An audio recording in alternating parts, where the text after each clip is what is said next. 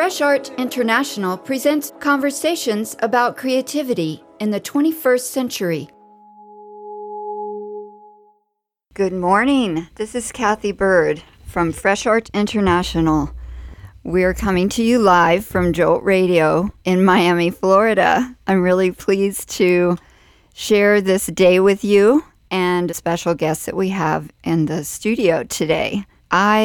If you don't know me yet, a podcaster and curator who's been producing a series of recorded conversations about contemporary creativity since 2011. And last fall, I began working with Jolt Radio to bring you this weekly live show. And today, I am going to be talking about contemporary portraiture, in particular, Black portraiture. My guest will be Fahamu Pecou, an artist and scholar based in Atlanta, as well as curator Shantrelle Lewis, based in Philadelphia, and Kia Dyson, who's based in Miami these days. To set the stage for our conversations in the studio, I want to share with you a podcast episode I recorded with Amy Sherald in Chicago last year. She is an artist based in Baltimore who has a show coming up next week in New York City during Armory Week with Monique Meloche Gallery. Let's listen to the conversation I had with her last summer at a very poignant moment in the United States.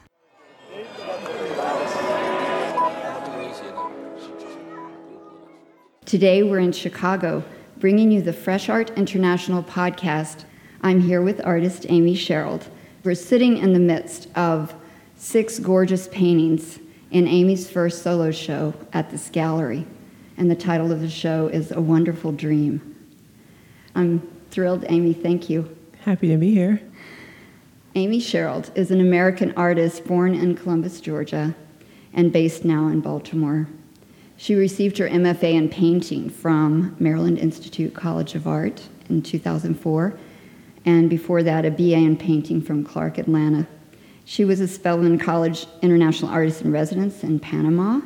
She's been a recipient of the Joan Mitchell Foundation Painting and Sculpture Grant and a Pollock-Krasner Grant.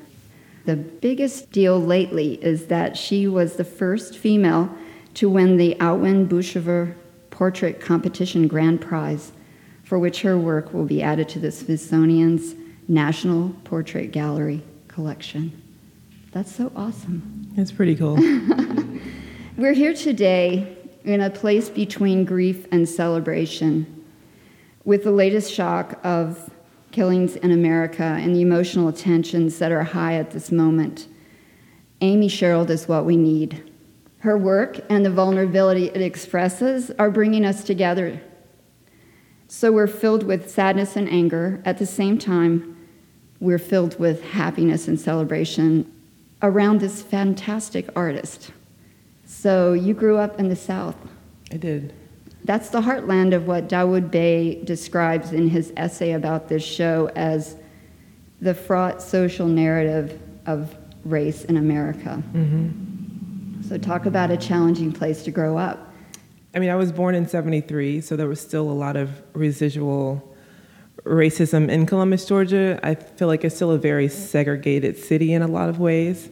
I moved back to Georgia when I was 33 years old, and this was postgraduate school. So I had a new language, and I had a new way of seeing things, and I had this academic background behind me so that I was really finally able to understand my environment and then be able to put a language to it. So as a 33-year-old woman, I went home. And I was interacting in the same spaces that I grew up in as a child, but just with more knowledge and the ability to like see the structure and understand it. And I think that's when I began to have these introspective moments of who I was as an individual, going to Catholic schools and being in an environment where there were not a lot of people that looked like me, but then being confused about my identity too, because I was light-skinned and my hair was a little light, and like people would treat me, sometimes I wasn't black enough, but then some white people would be way more comfortable around me than they should. and say things that it's like, well, you're not Black anyway. I'm like, yes, I am. So not even being biracial, but having this, I guess, like an identity crisis in a way. So like then reaching the 9th grade and all of a sudden having Black friends and then trying to figure out how to fit in with my Black friends. For me, it was like assuming a language. I came home from school and I was like, hey, Ma, I started talking like this.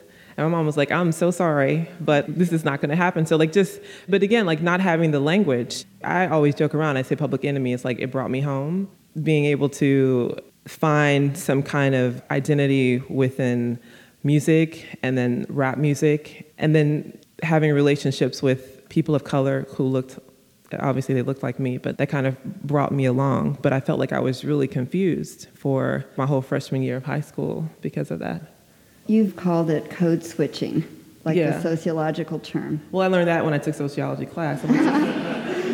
Yeah, isn't that funny how suddenly we learn what things are called? We've lived them our whole lives, and now we know what to call them. I mean, but it's something we all do. It's just, you know, it's not special to me. It's something we all do, but I feel like it's something specifically that Black people do. But then also, you know, I've done workshops with young Hispanic men and young African-American men where they sit down and talk about the commonalities that they have and what it means to have that, because it's a skill, and now it's a skill that would save your life. You know, it's a skill that I feel like a lot of youth don't have now, is that ability to be the chameleon and change who you are in that environment so that you can just survive. Mm-hmm. I guess there's a sense of being alone and belonging at the same time that you're dealing with. And in that changing that you did between home and school and outside, inside, Black and white communities and environments, there's a certain freedom in it, no? I think for me, it was because in a way I formed my own identity. And it's not that I think I'm something that I'm not, but in a way you become what you're perceived as, and not necessarily in college, but I guess just after college, because I went to Clark Atlanta University basically for the reason of like just kind of having a Black experience, what I considered, you know, a Black experience, and because my father went to Morehouse. I don't know, like I think I always felt a little trapped by identity because of the fact that I didn't have Black friends, and so I'm not sure this is a conversation that I would like normally have with strangers, but it's like I have my inner white girl and then I have a Black woman. They all live inside of me culturally. I associate with a lot of different people. My friends growing up were from different countries. My best friend is from Yemen, and so I experienced Africa and Panama. I like living at the intersection of all those spaces because it feels freer, and it feels like what a contemporary Black experience should be. But that's a hard conversation to have in America with everything that's going on right now. There's no freedom to kind of experience yourself as you would be without the preconstructions of race and gender. Because I'm definitely a Black woman, I'm definitely an American, but like without all the prescribed or circumscribed things that happen around me, I wanted to get to know my real, true inner self. And so I think I like that freedom because as an artist, I think outside of the box and I want to be able to express myself in any way that I feel like my spirit moves me, respectfully so, without feeling like I'm abandoning an historical narrative that's deeply in me. Mm-hmm.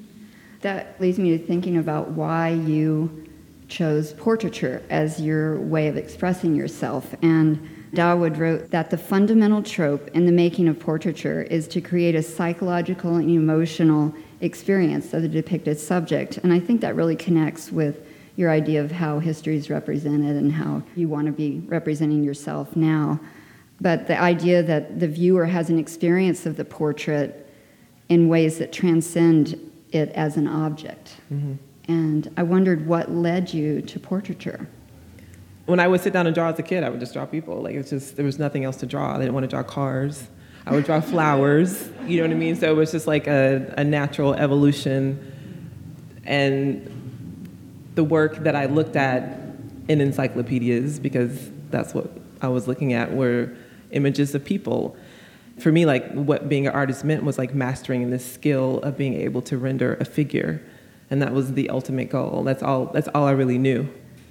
The fact that you're painting people and you're painting your people, but you've chosen to depict them with skin that's charcoal. excluding the idea of color as race was one idea you had to begin. Yeah. And how has that evolved?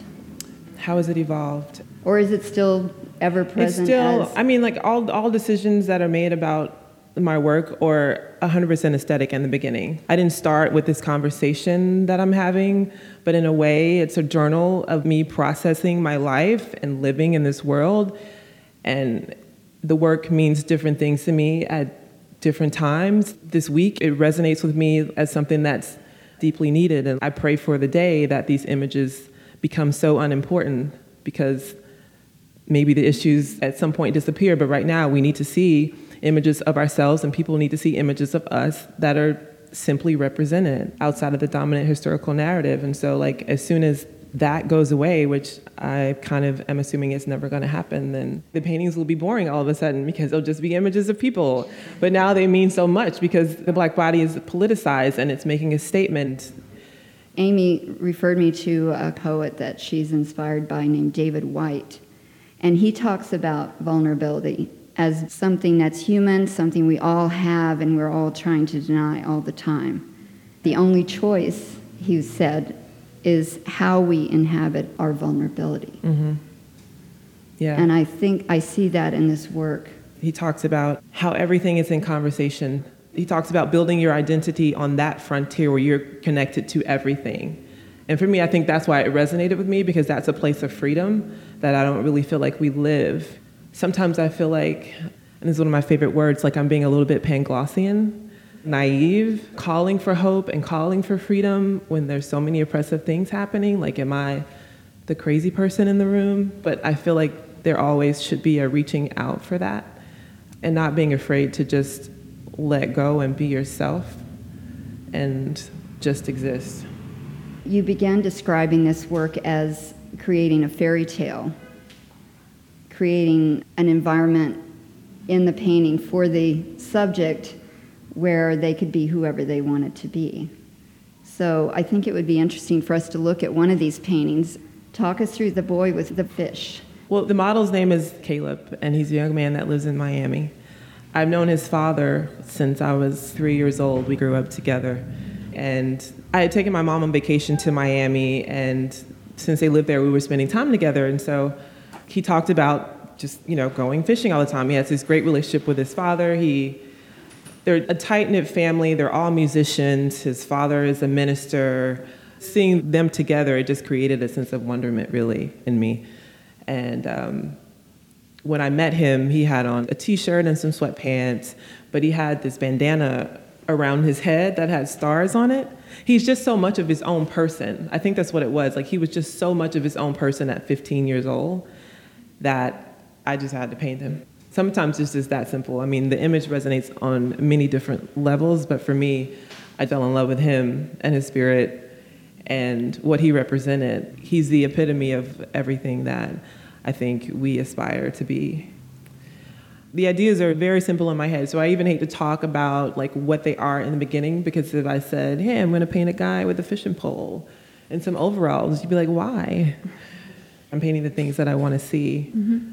Well, I'm looking at this painting. I'm seeing that you can't tell where this boy is, that liminal space that you represent him in, as opposed to showing us a place or time in which he's situated. So Talk about that liminal space that you represent. I mean, when people ask me about my backgrounds, I think about something that Odd Nerdrum told me when I was studying with him in Norway. He talks about heliocentrism and he talks about geocentrism, and he's stretching the definition of them, but he says that heliocentric work is work that can exist in any time or space and still be relatable to whatever time that it's existing in. So I want them to be these eternal beings, these archetypes. And although the costuming has moved a little further away from fantasy and more contemporary, recently I've just been really reconnecting with the work that inspired me and looking at a lot of Bo Bartlett paintings and thinking about American realism and thinking about these images as paintings of American people and wanting to place myself in that genre, because these are the artists that I grew up looking at and emulating. and my stories shouldn't be shared separately from their stories, because I'm a narrative painter. I paint the figure. I paint Americans doing everyday, ordinary things. Amy's work makes me pose questions about where I stand on issues of race and vulnerability, and why, and what can I do to make this world better? The question is how to make what Amy imagines become real, and how do we reshape a world in a way that makes it feel less toxic and more hopeful? And I'm wondering what you hope that viewers take away from seeing your work. A sense of wholeness. I mean, I appreciate the emails that I get from people who are not Black, who really look at the work and see themselves. I want them to leave with a sense of wholeness, but for me, because I live in a city that's full of such disparity, I'm painting these images in hopes that we can see ourselves in a different way. To be able to think freely and to imagine is a privilege in itself. I appreciate you, Amy, and all that you give with your art. Thank you for doing the podcast here.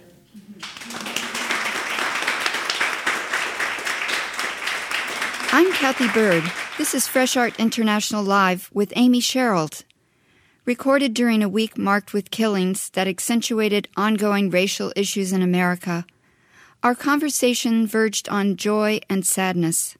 The timeless sense of Black identity, described in Amy Sherald's figurative paintings, reminds us how art can be both transcendent and aspirational. Take a look at Amy Sherald's work and read more about her on freshartinternational.com.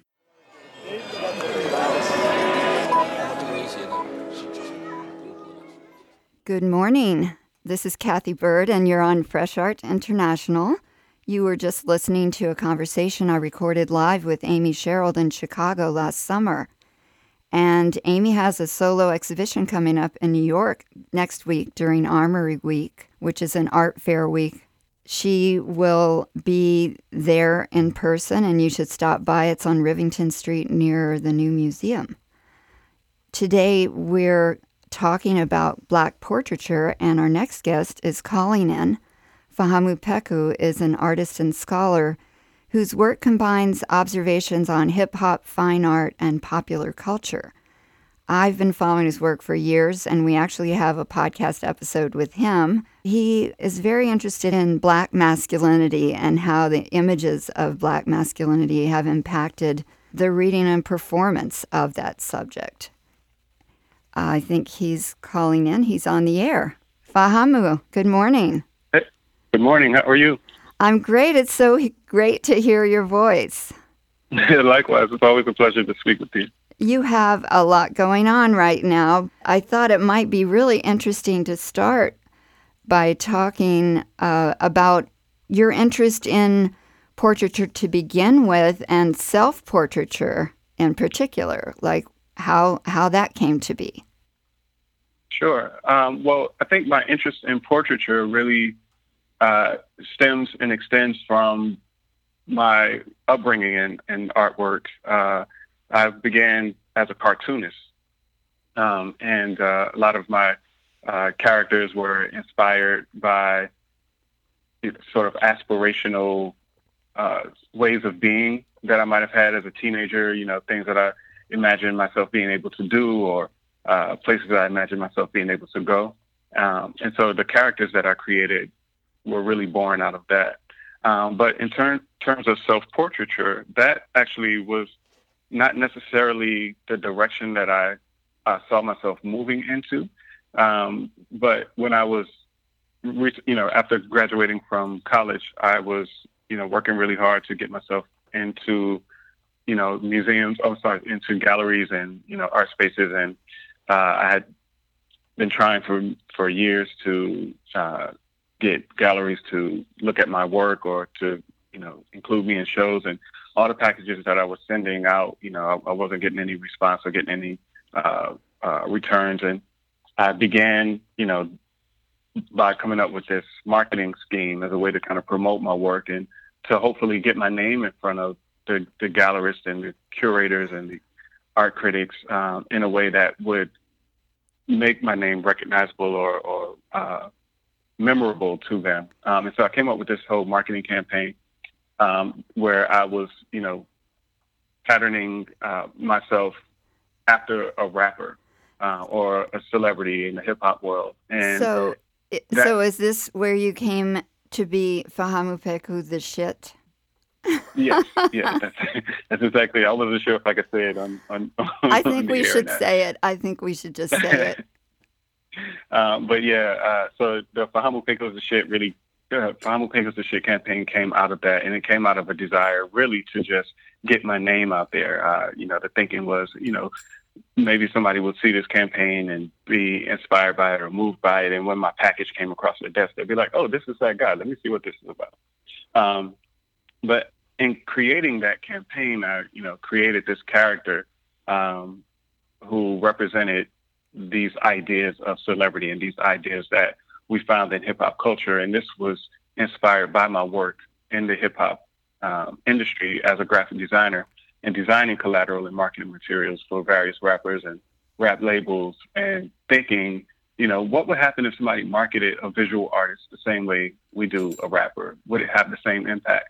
You know, will people respond to it the same? And so that was really how I, in many ways, stumbled into, you know, self-portraiture.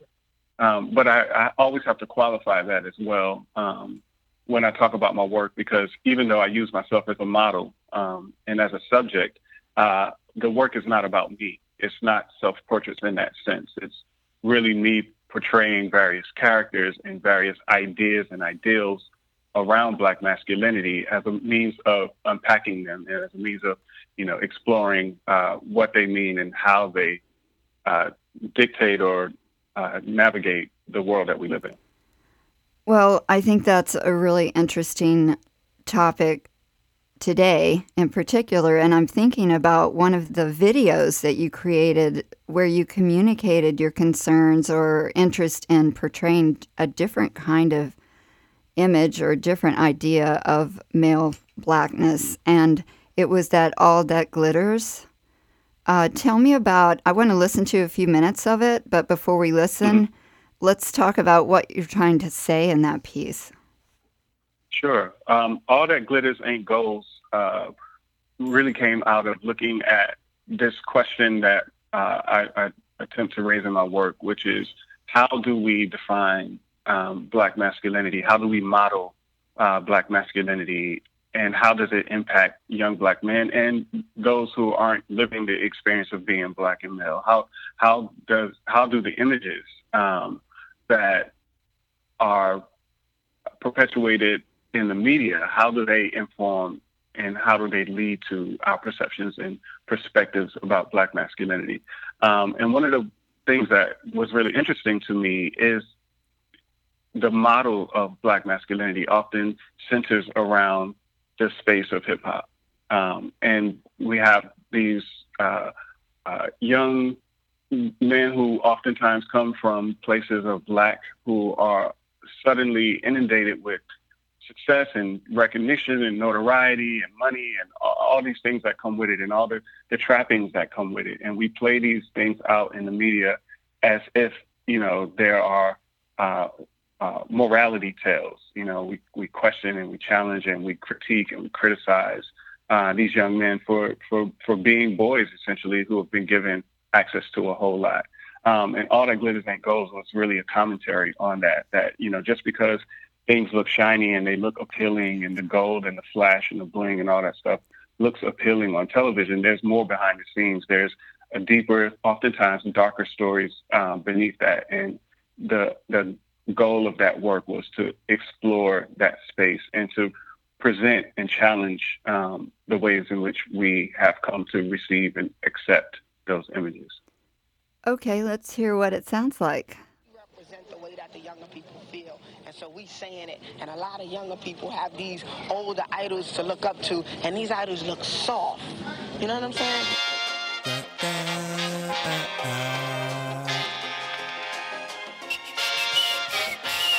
Whistling on the niggas.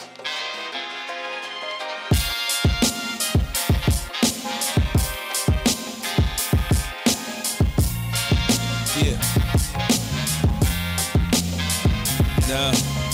When it comes to airtime, they ain't got no spare time, unless you got a pretty penny or a fair dime. But we here and we ain't leaving. Me and you don't even do it for the same reasons. It's like dancing for the rain season. It's like acid in your brain reaching. It's a glance at what you ain't seeing. Turn to your local station and put love in the music, something we can play again. It ain't about a salary, it's all about reality. But first, we need a little more clarity. It seems all we get is a parody. We are gathered here to challenge the disparity. I came together with my ATL family to drop gems on what's really happening. We get caught up in the swag and the trappings. We buy the products without examining. Find truth in the lies niggas rapping. We get enticed by the bright and the shiny things. Gotta see the cost is our souls. And all that glitters ain't goals. The formulators perform for greater, the dawn of the paces. Scared crow, scared flow for corn acres. We born takers in the 100-fold. Run your goals and call it 1-0. Back pass, stun and roll. The Guardians build and stand in the half moon. You'll get hit with the 13th staff swoon. Ethiopian jewels shine, the rings really gleam. The thread count, comedic, Senegalese fatigue. I try to need what I want, even want what I need. Align my goals and missions and cherish my seeds. This transmission is automatic, not built for speed. Just luxury in a G-ride, rotisserie. Minus the gimmicky, finicky, fake fuck shit. Slow roast show host, I'm so not the fuck. Show off, you know boss. Slow soft, you're so soft. A symptom like a cold cough. Sickening to see, crippling to seats. Blinding with your material items. Deciding and deciding it's your lane that they're riding in. Early death at the end of that. They're early in defending traps. Pitfalls they rendered lacking the essential self-hope. So I pick up a pencil and help folks. So what your motive is, notice this, notice this. Declarations to correct the nation, no hesitation. Time the world cold like a shoulder. Attitude polar, but my latitude more solar. Can't ignore it like cavities in your molar. The apprentice think he got more pull than the dentist. More jewels than Linux when niggas always want a pop tag. Try to prove to the next man that he got swag. Brother's lost though, can't find shit. And the climate reminds him that he's not that. As it all comes tumbling down, you must bow. The crown never made you a king, nigga. It's how you react when you're back against the wall. Either you fly or you fall. It ain't all about the surface. Wanna ball, you better learn this. It's urgent, the clock tick. Talk non-stop, keep it regal, you forgot. It ain't all about that rock. I'm draped in glitter, staking my claim. Storm clouds at the house, but I'm making it rain.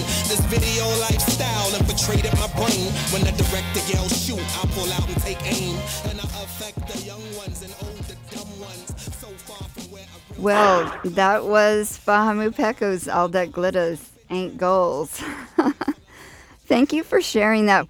I did say you're a scholar, Fahamu, but I didn't mention you're at the edge of your PhD. You're going through this study at the Institute of Liberal Arts at Emory University. When we talked, you weren't like really fusing your work with it was connected, but not so fused with Black Lives Matters. But this whole show seems to be this do or die affect, ritual and resistance seems highly connected to what's going on in the world right now. Yes, that's correct. In fact, the exhibition came about as a result of an invitation from the Halsey Institute of Contemporary Art in Charleston.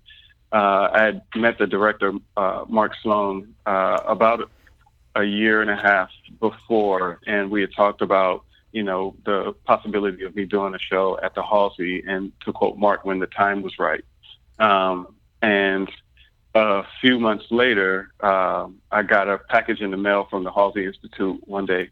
And when I opened the envelope, inside was a copy of the Post Courier, which is the local newspaper to Charleston, South Carolina. And on the front page was the story about Walter Scott, the black man who was shot in the back by a police officer. I believe his name was Michael Slager. And attached to the newspaper was a sticky note that just said, "It's time for you." And that was the beginning of that, the project Do or Die. And at the onset, I, you know, took that invitation really seriously, and the implications of the narrative of Walter Scott's death. And, you know, that having been in a long line of shootings, police-involved shootings of unarmed Black men, and really began to think about how, through my work, I might be able to not just comment on these tragedies, but how I might use my work to elevate us and move us beyond them, so that we're not fixated on the trauma, that we're not fixated on the tragedy of it, but that we can see ourselves as being empowered to be active and to take action and to resist that spectacle of death that we've been so acculturated to and bombarded with. Well, it's pretty stunning what I've seen of it so far. The work involves your paintings, drawings, and video. Yes, and performance as well. And performance. I saw the video, the celebration. You're tying in some Yoruba ritual to your performance projects related to this, correct? Yes, exactly. So the exhibition really looks at Yoruba spirituality combined with hip-hop culture and combined with Black aesthetic movements like the Negritude movement, considering those three facets as sort of a representation of a body, mind, spirit, holistic treatise, wherein hip-hop represents the physical, represents the body, Negritude represents the intellectual, and Yoruba represents the spiritual. And thinking about these things coming together to help us form a resistance strategy that moves us beyond the spectacle of Black death. And so the Yoruba ritual aspects of it were for me, really important, because in many ways I feel that African spirituality gives us a language and a means through which to process and understand the world that is that reconnects us to our roots and to our core. That is not fragmented. That is not politicized in the ways in which other forms of spiritual practices have been. But this is something that gives us an opportunity to think outside of the kind of politics and socialization that has kept us oppressed and marginalized. Well, I know there's one piece in the show that I was watching, and it's titled Emmett Till. It's a portrait of a young Black man, if we're talking about portraiture. Mm-hmm. Yes, Emmett Till is a story that really attempts to put the viewer in the shoes of a young Black man, just going through his day-to-day life, and as evidenced in many of these tragedies, something as simple as a walk to the store could result in death for many Black men. Just simply a casual run-in with a police officer could be a life or death situation. And I wanted to represent that in the film, to really make it not just something that we think about in theory, but to actually activate that space and to put us, again, in that position where we can see how quickly something can escalate into a tragedy. Well, let's hear a little excerpt of that before we talk about this larger topic of portraiture with Shantrelle. Okay.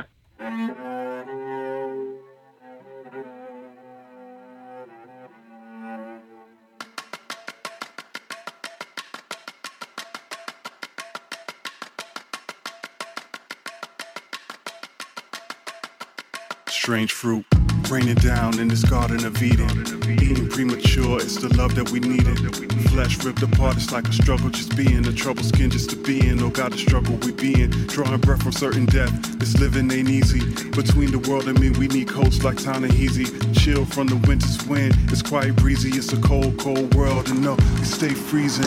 We stay frozen at war like Greeks and Trojans. Temperatures rise, feel the heat like an explosion. Silencing our pain, we cry with no emotion.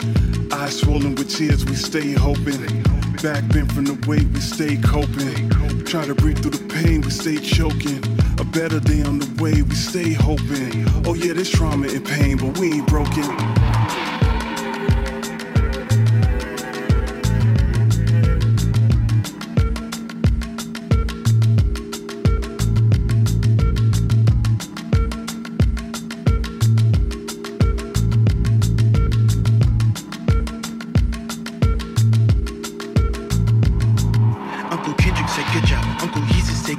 Uncle Sam's gonna go get you, so we go police to get you.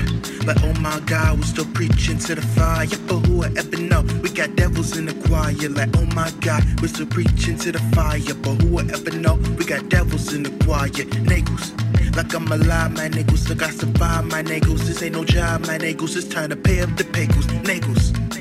My freedom paper signed by Obama, my mama, Master and Jesus. Nagels. Chicken George led me to Georgia, and Kunta brought me to Kansas, and Rosa led down the roads to sing along in my seance. To hide me from my people was to put it in the book, so we book it to Booker T. When they do the book at us, don't judge a book by its cover, but the story that it gathers. It's all in my native tongue, so it's weird the content, including my family name. Like America, I'm through with ya. It's the true name my mama gave me, Young Georgia.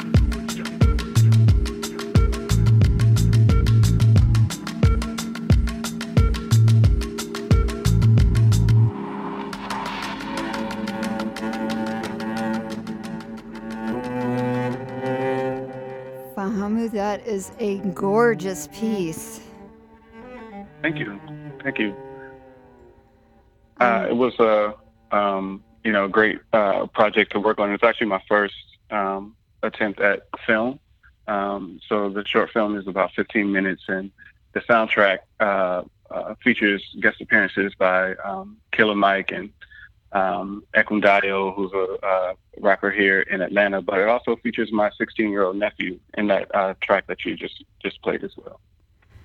It's gorgeous. If you are just tuning into our show today, this is the Fresh Art International show on Jolt Radio in Miami. I'm Kathy Bird, and here in the studio with me today by phone is Fahamu Pecou. We were just listening to an excerpt from the soundtrack of a new film project called Emmett Till. And with me in the studio is Shantrelle Lewis, and also Kia Chanel we'll be hearing from shortly. And Shantrelle is a native of New Orleans, based in Philadelphia, and she's a curator and researcher that travels internationally researching diasporic aesthetics, spirituality, and the survival and nuances of the transnational African diasporan communities. And her traveling curatorial project that we're here to talk about next is the Dandelion Project, that examines global Black dandyism through photography and film. And I know that you, Fahamu, and Shantrelle, hi Shantrelle. Hey, Kathy. That you two have had many conversations on this topic, I'm certain. All the time.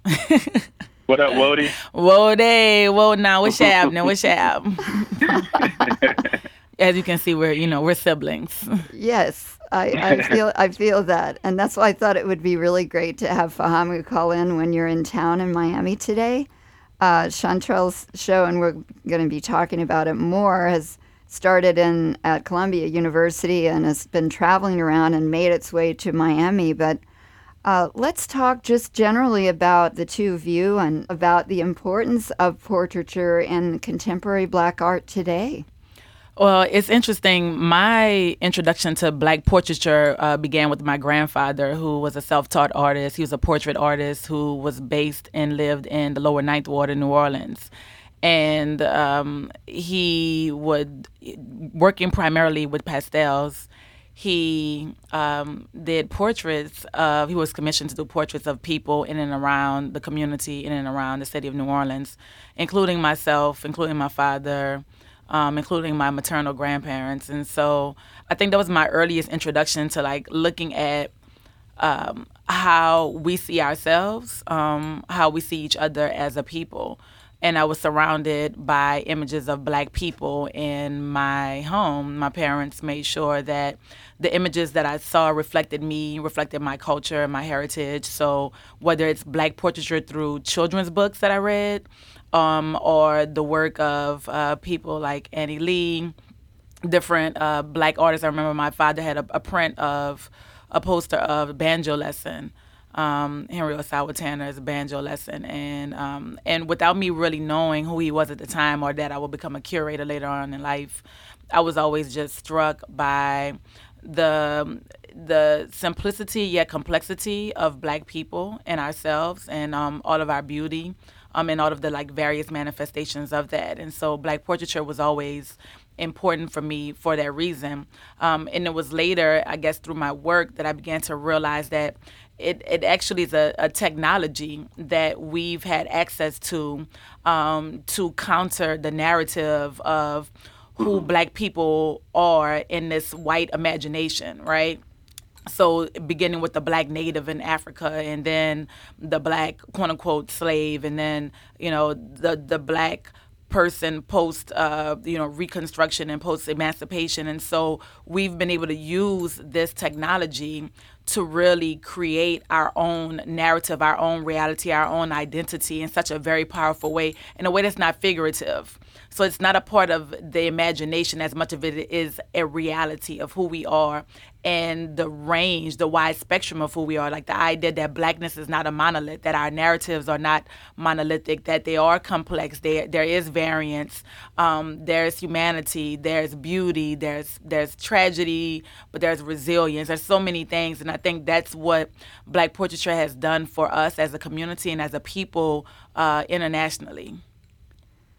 Yeah, I think that's a really true statement. I know when I used to teach in Georgia, in Atlanta, in our conversations that I had very diverse students, and we often talked about the lack of reference points in art history and in the home, even in education and literature, and all that, you know, was a motivating force for more Black expression in all the creative fields. And I think portraiture, as representing, as I've read many times and experienced myself, as a point of resistance in a way. Let's talk about what that means to have the Black body in an art form be a point of resistance. I think it's so interesting when we really look at the body as a site of resistance, particularly when there's agency there. And that's one of the reasons why I think Fahamu's work is so powerful, that it is self-portraiture, and he's always centering his body within his work, because it's his Black body that goes out into the world. So whether he's in a grocery store with his family, or if he's on one of his, you know, many international excursions, people are contending and interacting with his Black body. So they see this young Black man. They're not reading Fahamu Pecou, Dr. Fahamu Pecou, right? They're not reading internationally renowned artist and scholar and father and husband and friend and brother and son, all of these different things. They're reading, you know, all of the images, that the imagery that he talked about, all of the narratives. So like, oh, is he a rapper? Is he a hip-hop artist? Is he a thug? Is he a drug dealer? Is he an athlete? All of these other things. And so there's like very limited ideas and notions of what exists for Black men. And so, you know, when you use your body in that way to resist all of these narratives so that you can't put me in this one small box, that is a form of resistance, a very powerful one that we have access to. I'll add to that as well. I think, you know, in the list that Shantrelle laid out previously about the function and role and importance of portraiture, I think there's also the aspect of Black portraiture that has allowed for Black people to subvert the dominant narrative as well, and to take ownership in that space or in the spaces of narrative around identity, you know, wherein, you know, often my work has sought to do that as well, is to subvert the dominant narrative. You know, you brought up All That Glitters Ain't Gold, and that's really an example of that. You know, there is this notion that, you know, all Black guys, you know, wear gold jewelry and they have gold teeth and they do this, that, and the third. And one of the things that I sought to do in that work was to represent that, you know, but at the same time, there is another layer, there's another level in the work where those ideas get flipped on their head and you realize that this is not real, you know, that my perception or your perception of what Black men do and what they look like is not necessarily real. It's based on someone else's idea of what that is. And now you can take back ownership of it and, you know, and redirect the conversation. Right. And so, Kia, how did Black portraiture. How did portraiture come into your practice? You're born in Baltimore and you're based in Miami now. Yes. So when I was younger, my mom would always buy me like Polaroid cameras and things like that. And I always took pictures of my family, not knowing that I would grow up to be a photographer. So portraiture for me came easy. I always documented the people around me. So for me, like with the Dandelion show, I chose to document the people that I know because I want people to see these men in a way that I see them and not in a way that you want to believe like they are. So that was my goal. Like, I've always been into portraiture. I think it's a good point right now to describe this show that has come. It started in New York, and the title is Dandelion, Rearticulating Black Masculine Identity. And it has come to the Lowe Art Museum at the University of Miami. It opens tomorrow night. Let's describe this show and talk about what you're communicating with this. So the Dandelion Project is a phenomena. It's this traveling photography exhibition, soon to be published book with Aperture that's coming out this spring. That is an examination of the global Black dandy and the idea that Black masculinity exists on a spectrum, that Blackness exists on a spectrum culturally, philosophically, socioeconomically, spiritually, you know, in so many different ways. And so it really is a look at the contemporary, like, well-dressed Black man, but also an expression of Black masculinity that exists outside of the dominant, like, tropes that Fahamu spoke about. And so, like, the idea that, you know, particularly within an age of hip-hop, that there are young men who are choosing to opt out of the narrative that's been, like, created and manifested through the prison industrial complex and a different way of being, right, in the 21st century. That really isn't a new thing. It's not novel. It's something that's very old. If you look at, like, any of our family albums, any of the men in our families, I'm sure Kia had them in her own family in Baltimore. Fahamu, you know, all of us in the South, like throughout the world, we have examples of Black dandies in our families. There are our grandfathers and our dads, our great uncles, our great-great-grandparents, you know, who got dressed. And dressing in and of itself was a form of resistance, particularly when you were contending with lynching and the postcards that were being sent out of Black men being hung in trees, when, you know, the minstrel images that existed. And so there were men like W.E.B. Du Bois who was very fixated on Black portraiture and the Black image and, you know, the narrative that that existed and how to counter that narrative. And so Black men have always dressed up, and not always, and I think it's important to note, in response to white people and to racism. We do it because it makes us feel good. We get pleasure out of it, right? Like looking great for ourselves and for our communities. Like when people were dressing up in Harlem, it wasn't for an audience of white people, you know, during the Harlem Renaissance. It was like they wanted to stunt.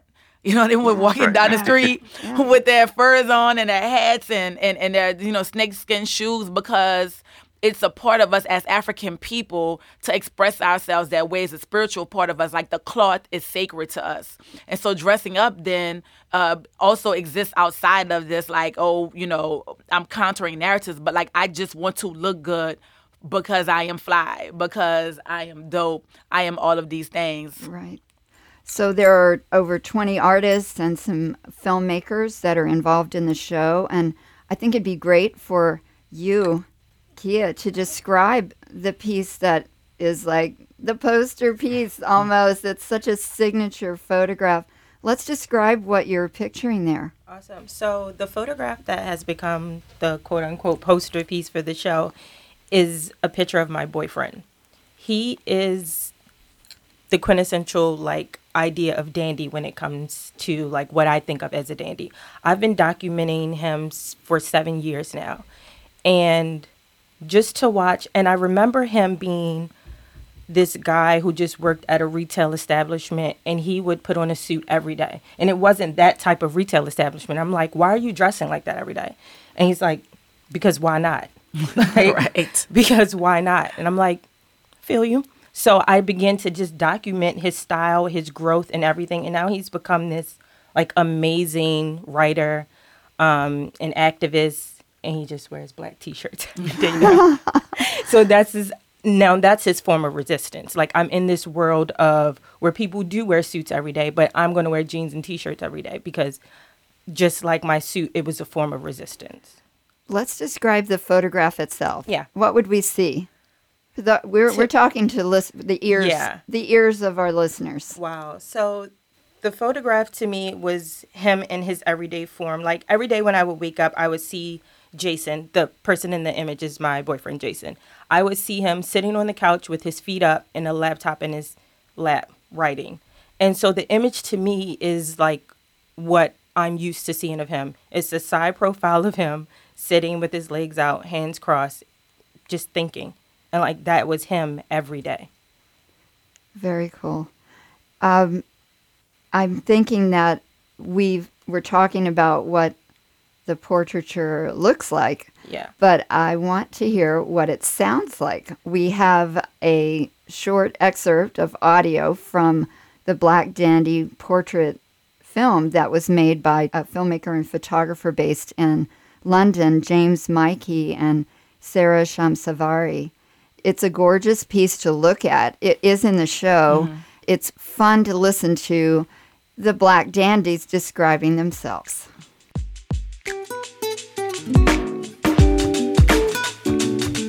I find it absolutely fascinating purely because of its reformulation of the concept of what it is to be black in an urban environment, effectively, because what it does is to debunk the stereotypical perspective of the view that's often regurgitated time and time and again in our society. And for that reason, I find it a very interesting project. It's quite an important piece of archive, I guess, piece of history that needs to be sort of recorded or documented.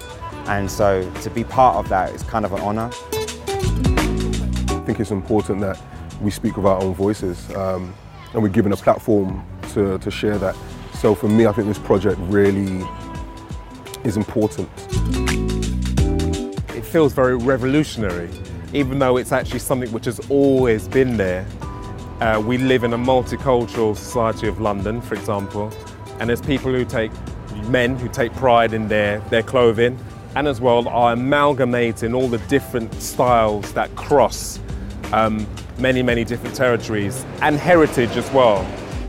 It struck a chord with me because it's everything that I think is a part of me for sure. This is also bringing in the traditional values of black masculinity, but also there's a lot of street style and there's a little bit of hip hop in there as well. And I think that mix is so evocative and so unique. I think it celebrates a part of African culture that isn't really highlighted in the media nowadays. My parents came over in the 1960s, and when they were asked to come over to work, there was a real sense of pride. Fashion for me is, I'm African as well. So living in Africa for 11 years, seeing the fashion over there, influences that's come from my father, my uncles. Seeing my dad standing in front of a shop with his hat to the side, looking really just proud of being where he was. And I don't know what that is, but I could really feel it from you that his clothing presented it, his mannerism presented it. And there's something very, very powerful in the community when somebody dresses up and dresses with color. Shaft in Africa played a major role. The whole kind of black exploitation music that came out in the 60s. I can say my influence would be more from like the rude boy scene, going back from like the 50s, the 40s, ska, rocksteady. So if you want to bring it a bit more British, you had the mod style when they used to ride the scooter bikes. They weren't riding the motorbikes, it was the scooters. There was just something a little bit more dandy about it.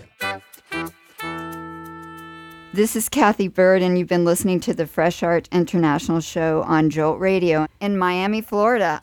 We've been talking about black portraiture from so many different points of view. I've loved it. You've heard voices of Amy Sherald, Fahamu Pecou, in the studio with me, Shantrelle Lewis, and Kia Dyson.